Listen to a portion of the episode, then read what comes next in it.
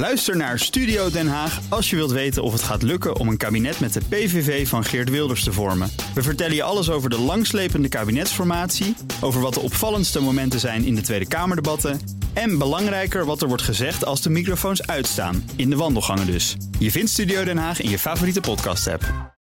Auto-update. Met nou Broekhoff. Ja, vanochtend hoor, toen ik opstond. Joh, zeggen. Maar is je als hond Daar heb je geen wekker meer nodig. leuk, leuk geluid voor de Tesla als je niet hoort aankomen. Je moet geluid maken met een elektrische auto. Die kan je En instellen. kan je hem instellen. Absoluut, ja. Ja. Zegt, de Nederlandse autosector krijgt overheidssteun voor onderzoek en ontwikkeling, voor R&D. Klopt, heet van de naald. Het is eh, onderdeel van het nieuwe steun- en herstelpakket van het kabinet.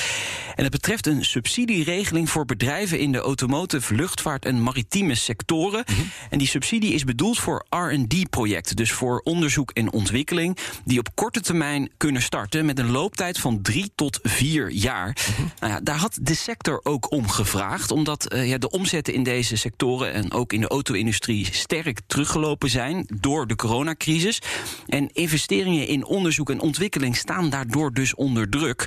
Eh, R&D is wel noodzakelijk, want je wil natuurlijk gewoon concurrerend blijven. Hè. En daarom komt dus die subsidieregeling voor R&D. Hoeveel geld dat is, dat is nog onduidelijk. Dat moet nog eh, vastgesteld worden.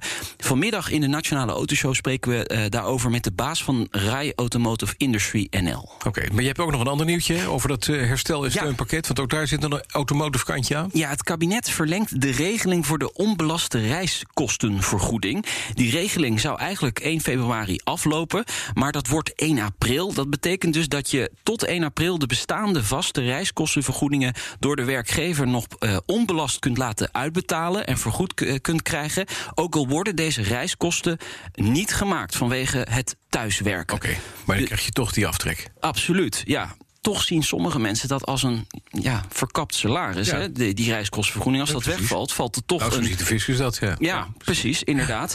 Eh, Voorwaarde is wel dat de vaste vergoedingen eh, voor 13 maart vorig jaar al eh, zijn ingevoerd bij de werkgever. Oké, Dan even naar BMW. Dat ontwerpt de i4 aan een laatste test. Ja, daar zijn vanochtend eh, foto's van eh, vrijgegeven.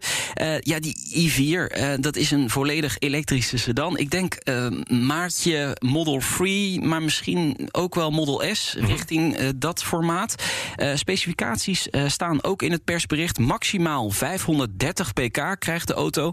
0 tot 100 in 4 seconden en een actieradius van 600 kilometer, Ja. WLTP gemeten. Ja, haal daar wat af. Ja. 400 kilometer.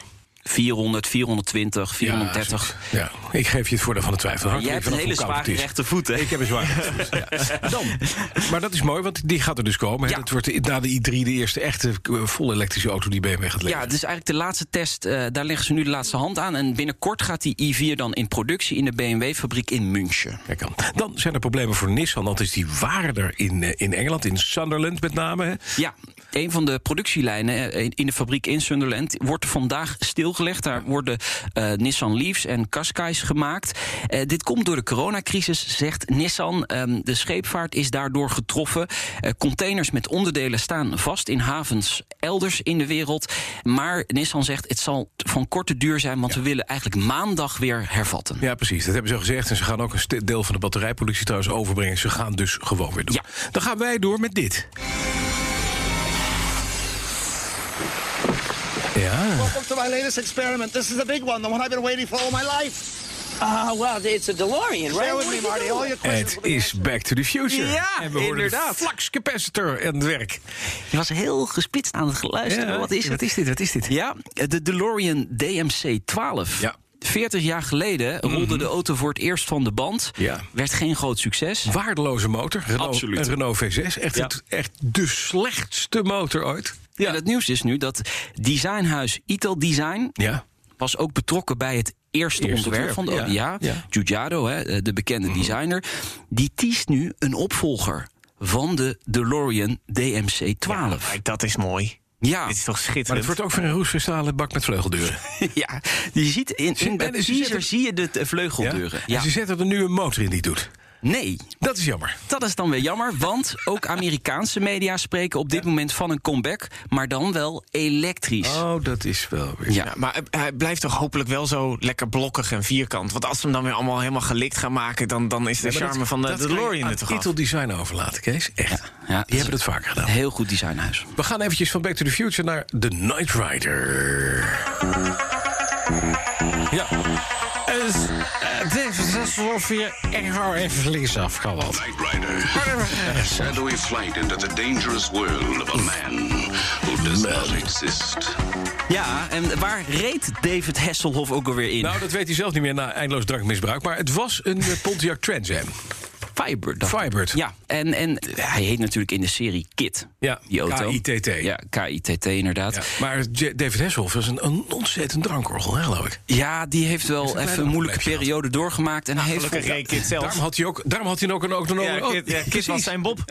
Inderdaad. Maar hij heeft volgens mij geld nodig. En eh, dus is er een veiling. Dat Mhm. Ja. wisten we al. Maar morgen, Bas, loopt die veiling af. Af. Ja. Waar staat hij op? De, nou, de, de echte kit. De Nou, e- de- is ja, dit- of er zijn er wel heel veel van, denk Wacht ik. hè? even, deze auto is nooit gebruikt in de serie, maar is echt aan David Hasselhoff gegeven.